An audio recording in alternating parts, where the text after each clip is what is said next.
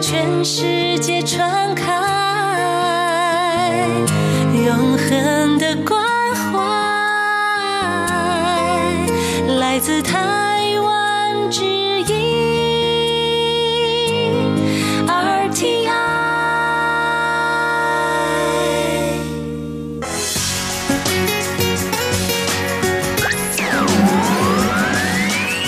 Quý vị đang đón nghe chương trình Việt ngữ Đài RTI truyền thanh từ Đài Loan.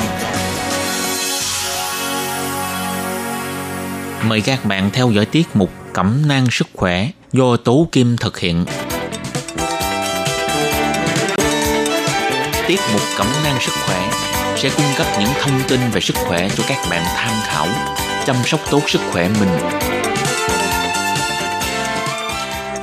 Hello, tôi Kim xin kính chào các bạn. Hoan nghênh các bạn đã đến với chương mục Cẩm nang sức khỏe ngày hôm nay.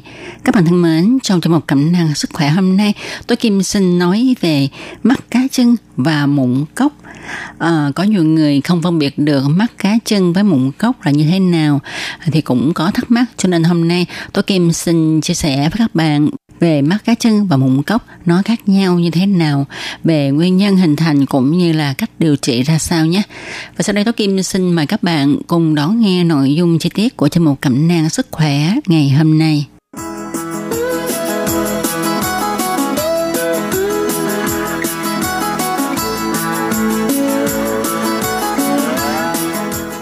Các bạn thân mến, thì trước hết Tố Kim xin nói về nguyên nhân gây ra bệnh mắt cá và mụn cốc.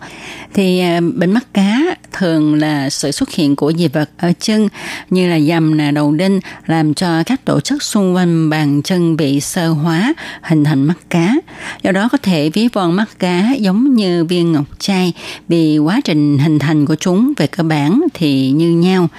Còn về mụn cốc thì nguyên nhân gây nên mụn cốc đó là do nhiễm virus HPV mắt cá thì không lây còn một cốc thì lây lan nha các bạn rồi sau đây thì chúng ta hãy cùng nhau tìm hiểu về à, bệnh mắt cá là bệnh gì ha. Thì đây là một bệnh dày sừng khô chố ở chân. Nhìn bằng mắt thì mắt cá là khối sừng nhỏ, ít khi nổi cao hơn bề mặt da, bề mặt chân bóng và bông vảy.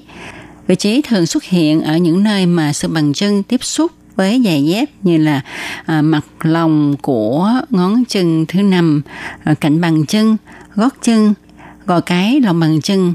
Biểu hiện là trung tâm tròn chứa chất sừng. Da xung quanh có viền dày sừng màu vàng trong ấn vào thì đau. Mắt cá có khi phẳng có khi lòi lên khỏi mặt da. Bề mặt láng hay có vải. Mắt cá thường rất đau vì ở những vị trí dễ kích thích cọ sát. Mắt cá không lây nhưng có khả năng bị nhiễm trùng.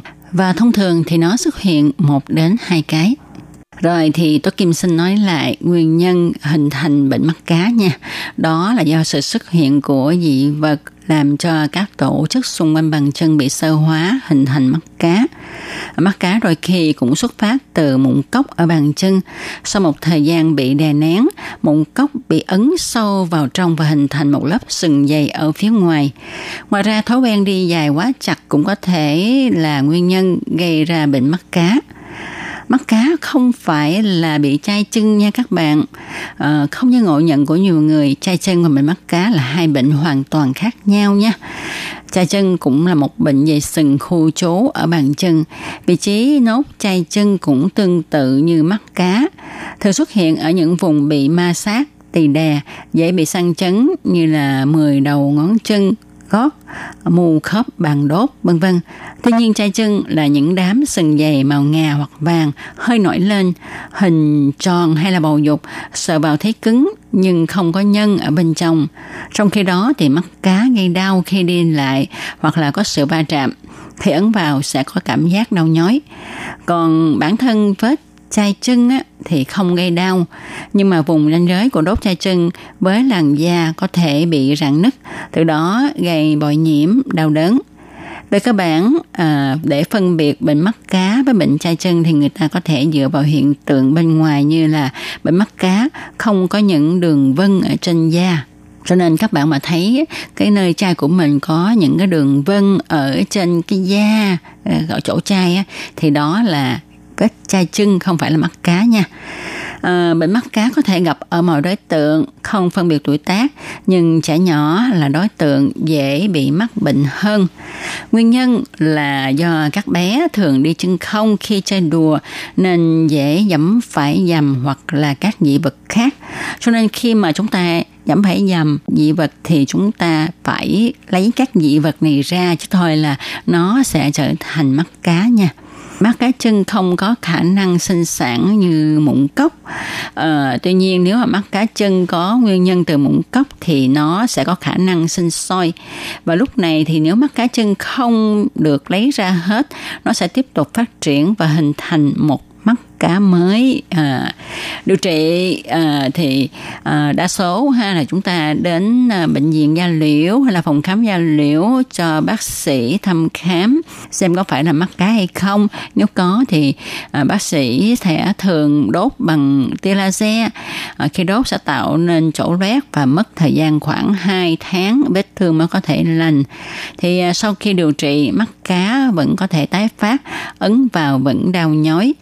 Hoặc là à, bác sĩ sẽ phẫu thuật ờ, à, cái gây tê tại chỗ lấy cả nhân lẫn lớp sừng ở bên trong cho đến mô lành rồi khâu lại nếu mắt cá được hình thành do xương thừa ở xương bàn chân đè lên da tạo thành thì ờ, sẽ phẫu thuật cắt xương thừa đó đi.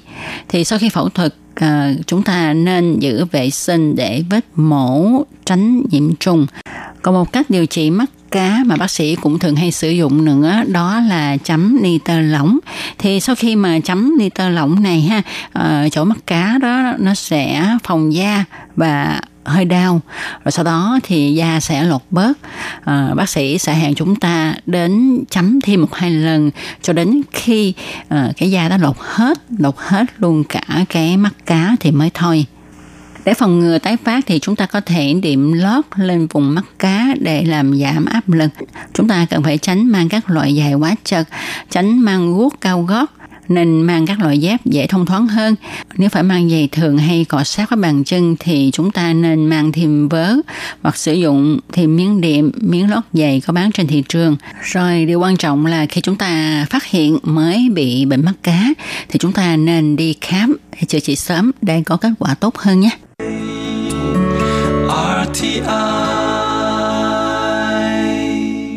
Các bạn thân mến, vừa rồi chúng ta đã cùng nhau tìm hiểu về bệnh mắt cá thì à, chúng ta cũng phải cần phân biệt mắt cá với mụn cốc lòng bàn chân nha. Mụn cốc lòng bàn chân thường ở sâu hơn, ít đau, khô hơn, xuất hiện thường có nhiều cái.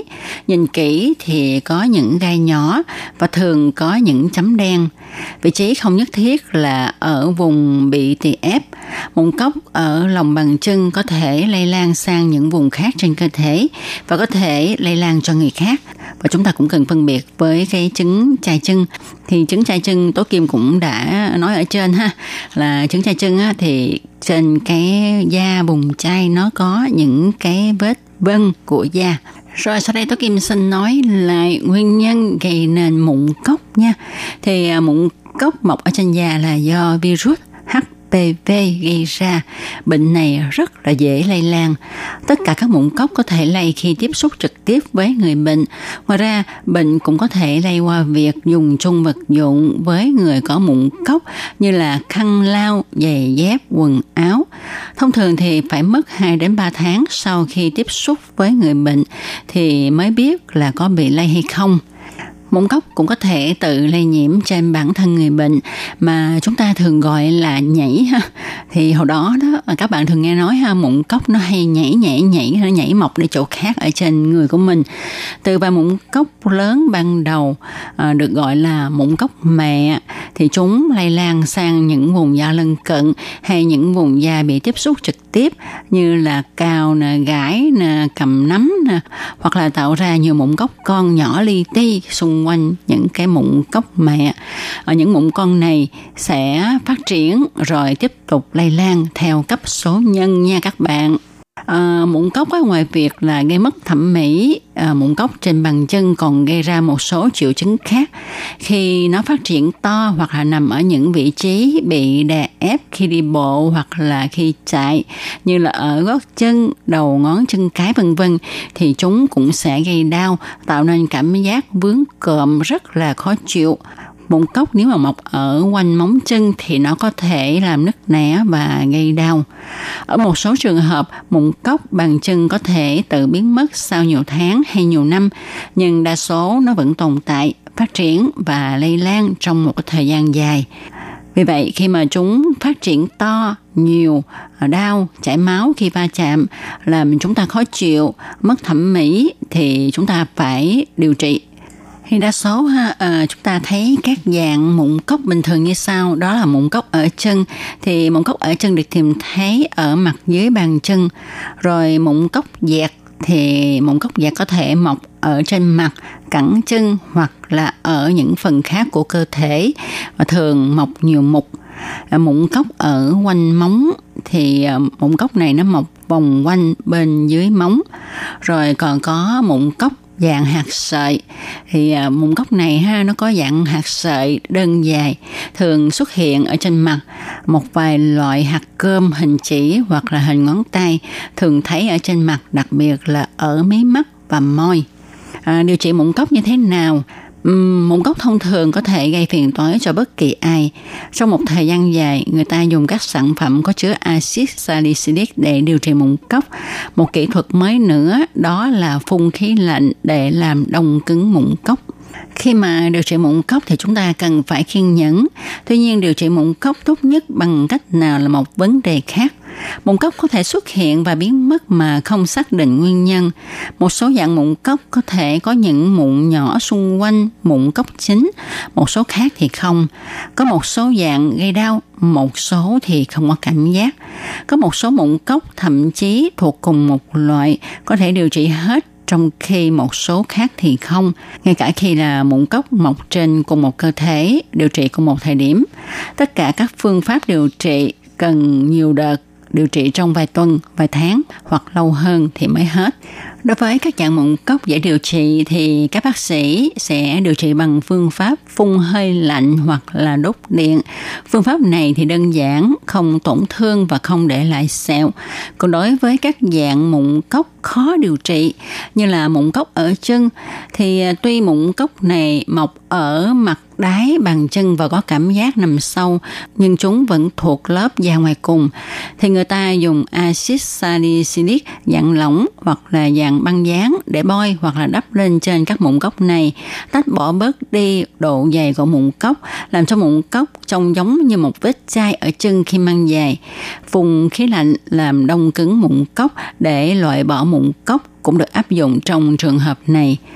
Đối với các dạng mụn cốc thông thường khác thì các loại mụn cốc này thường xấu xí, mặc dù không gây hại. Thì người ta dùng axit salicylic cũng có thể làm chúng nhỏ lại và biến mất trong một vài trường hợp, hoặc là cũng có thể điều trị bằng cách là phun khí lạnh. Rồi đối với những cái mụn cốc mọc ở dưới móng thì các dạng này rất là khó điều trị. Có một vài loại cũng có thể điều trị được bằng cách sử dụng axit salicylic như trên, nhưng nếu điều trị không hết sẽ làm cho các mụn cốc này trở nên sần sùi và xấu xí hơn. Rồi còn mụn cốc dạng khảm thì loại này thường nhỏ vì vậy được gọi là hạt cốc. Chúng có thể mọc sinh sôi ở khắp lòng bàn chân và chúng thường không gây đau nhưng cũng rất khó điều trị. Còn đối với dạng mụn cốc dạt thì dạng này thường nhỏ, dạt có cùi và có thể mọc nhiều chỗ trên cơ thể như là ở mặt, ở tai, ở háng. Loại này thì được các bác sĩ ờ, thường sử dụng điều trị bằng axit salicylic nhẹ hoặc là các phương pháp khác, nhưng chúng thường xuyên là có khuynh hướng tái lại. Tóm lại, khi mà chúng ta phát hiện uh, trên chân của mình, trong lòng bàn chân hoặc là trên bất kỳ một vùng da nào của mình có vết chai hay là có một cái mụn gì đó thì chúng ta cũng nên đi đến khoa da liễu để cho bác sĩ thăm khám xem đó là gì để có thể điều trị đúng lúc kịp thời. Có như vậy thì chúng ta mới có thể tránh được những phiền phức về sau. Và các bạn thân mến, ở trong một cẩm năng sức khỏe ngày hôm nay với đề tài mắt cá chân và mụn cốc khác nhau như thế nào trong một hôm nay xin được khép lại tại đây. tôi Kim xin chân thành cảm ơn sự chú ý theo dõi của các bạn.